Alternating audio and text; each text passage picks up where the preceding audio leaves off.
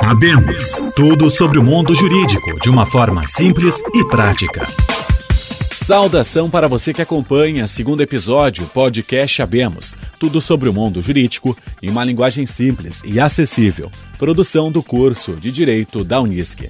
Destaque hoje: o vazamento de dados e o direito à privacidade. Participa a professora Grace Kellen de Freitas. Seja bem-vinda. Qual o destaque inicial? Olá a todos, é, fico muito feliz de poder estar aqui participando.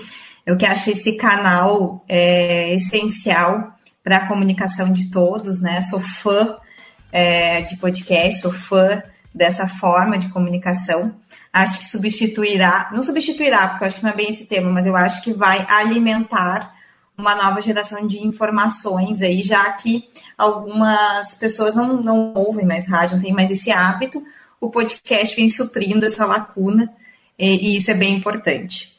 É, eu, então, tenho, em relação à questão do vazamento de dados e também é, como foi recebido isso, né, por parte da mídia e de todas as pessoas, sempre um cuidado para conversar.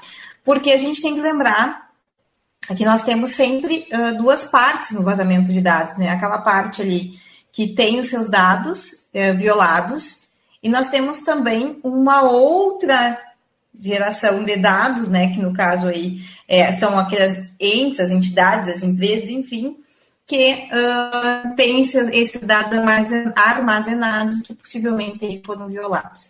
Esse movimento uh, que, que nós temos dos, é, do vazamento de dados, ele é bem característico de épocas como a que a gente está vivendo, em que a tecnologia ela é cada vez mais essencial e que nós ainda não temos é, certeza de tudo o que pode ser feito. E aí nós temos que cuidar um pouquinho, e acho que é importante a gente trazer aqui para todos que forem nos ouvir, o, o, medo instaurado e o pânico que isso pode gerar aí, porque é, as pessoas acabam também alimentando né, essa, essa potencialidade do medo. Então, nós tivemos realmente né, um vazamento de CPFs, teve um segundo vazamento de novo, e isso é só a ponta daquilo tudo que pode estar vazando na internet e que começa, e acho que é interessante comentar, pela razão de nós termos uma lei geral de proteção de dados no Brasil, né, que teve essa demora até ser implementada, e que tem a sua base na Lei Geral de Proteção de Dados Europeia, em razão é, do uso de dados nas eleições, né, não só é, nas eleições de alguns países da Europa, mas nas eleições americanas. Muito se falou nas últimas semanas, nos últimos meses, sobre LGPD. Inclusive, a senhora já citou isso aqui no episódio. O que, que seria isso? A gente percebe já esse movimento nos sites de notícias, quando a gente entra, tem ali aceitar dados, alguma coisa relacionada. Uh, essas mudanças estão sendo implementadas? Já foram? Bem importante a pergunta, Eduardo. É, nós temos, então, uma Lei Geral de Proteção de Dados que foi protelada ao máximo, né, a sua entrada em vigência, ela entrou em vigência no passado, mas alguns efeitos dela só uh, começam a ser aplicados esse ano. Ela traz multas, né, para os entes que guardam dados.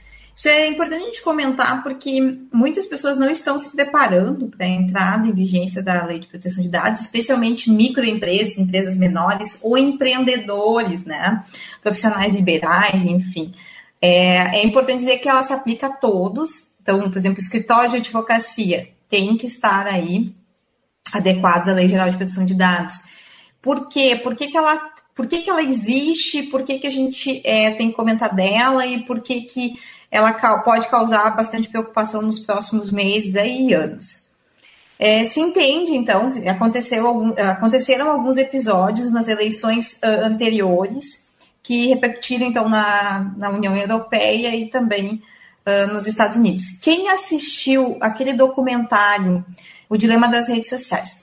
Então, quando tu assiste aquele, aquele documentário, tu pensa assim, nossa, será que isso é real? Será que isso está acontecendo? Eu uh, sempre acreditei que realmente nossos dados acabam sendo cruzados, tá? Então, quando você faz alguma pesquisa e depois, eu pesquisei agora que quero comprar um livro sobre contratos. Vocês levam então ataque depois vocês começam a ver livros de contratos várias vezes na internet, né? Então, o que que isso, que isso acaba acontecendo? O algoritmo acaba te é, te encontrando e te fornecendo aquilo que você estava procurando, né? Há teorias, né, que e eu acho bem reais também, que os fones dos, dos celulares também captam algumas informações. Então, às vezes você comenta que você quer fazer alguma viagem e depois você pode começar a prestar atenção que o sistema ele começa a te dar informações sobre viagens. Então, isso também, eu, eu me aconteceu um episódio muito interessante, porque eu estava comentando sobre manga, Olha o que eu estava comentando. Estava comentando sobre frutos e falei o termo manga. E dentro de 30 minutos eu abri meu Instagram e veio um vídeo acerca de um plantio de mangas lá no Nordeste. Há sim um cruzamento de dados.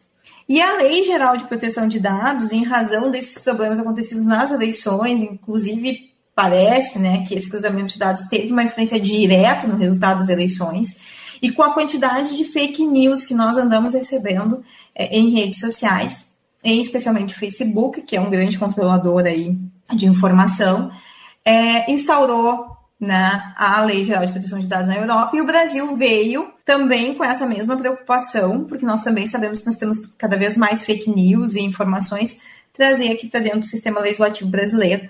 O Brasil que sim, ele é um país que sempre se ocupou muito é, com essas, com essas uh, questões legislativas.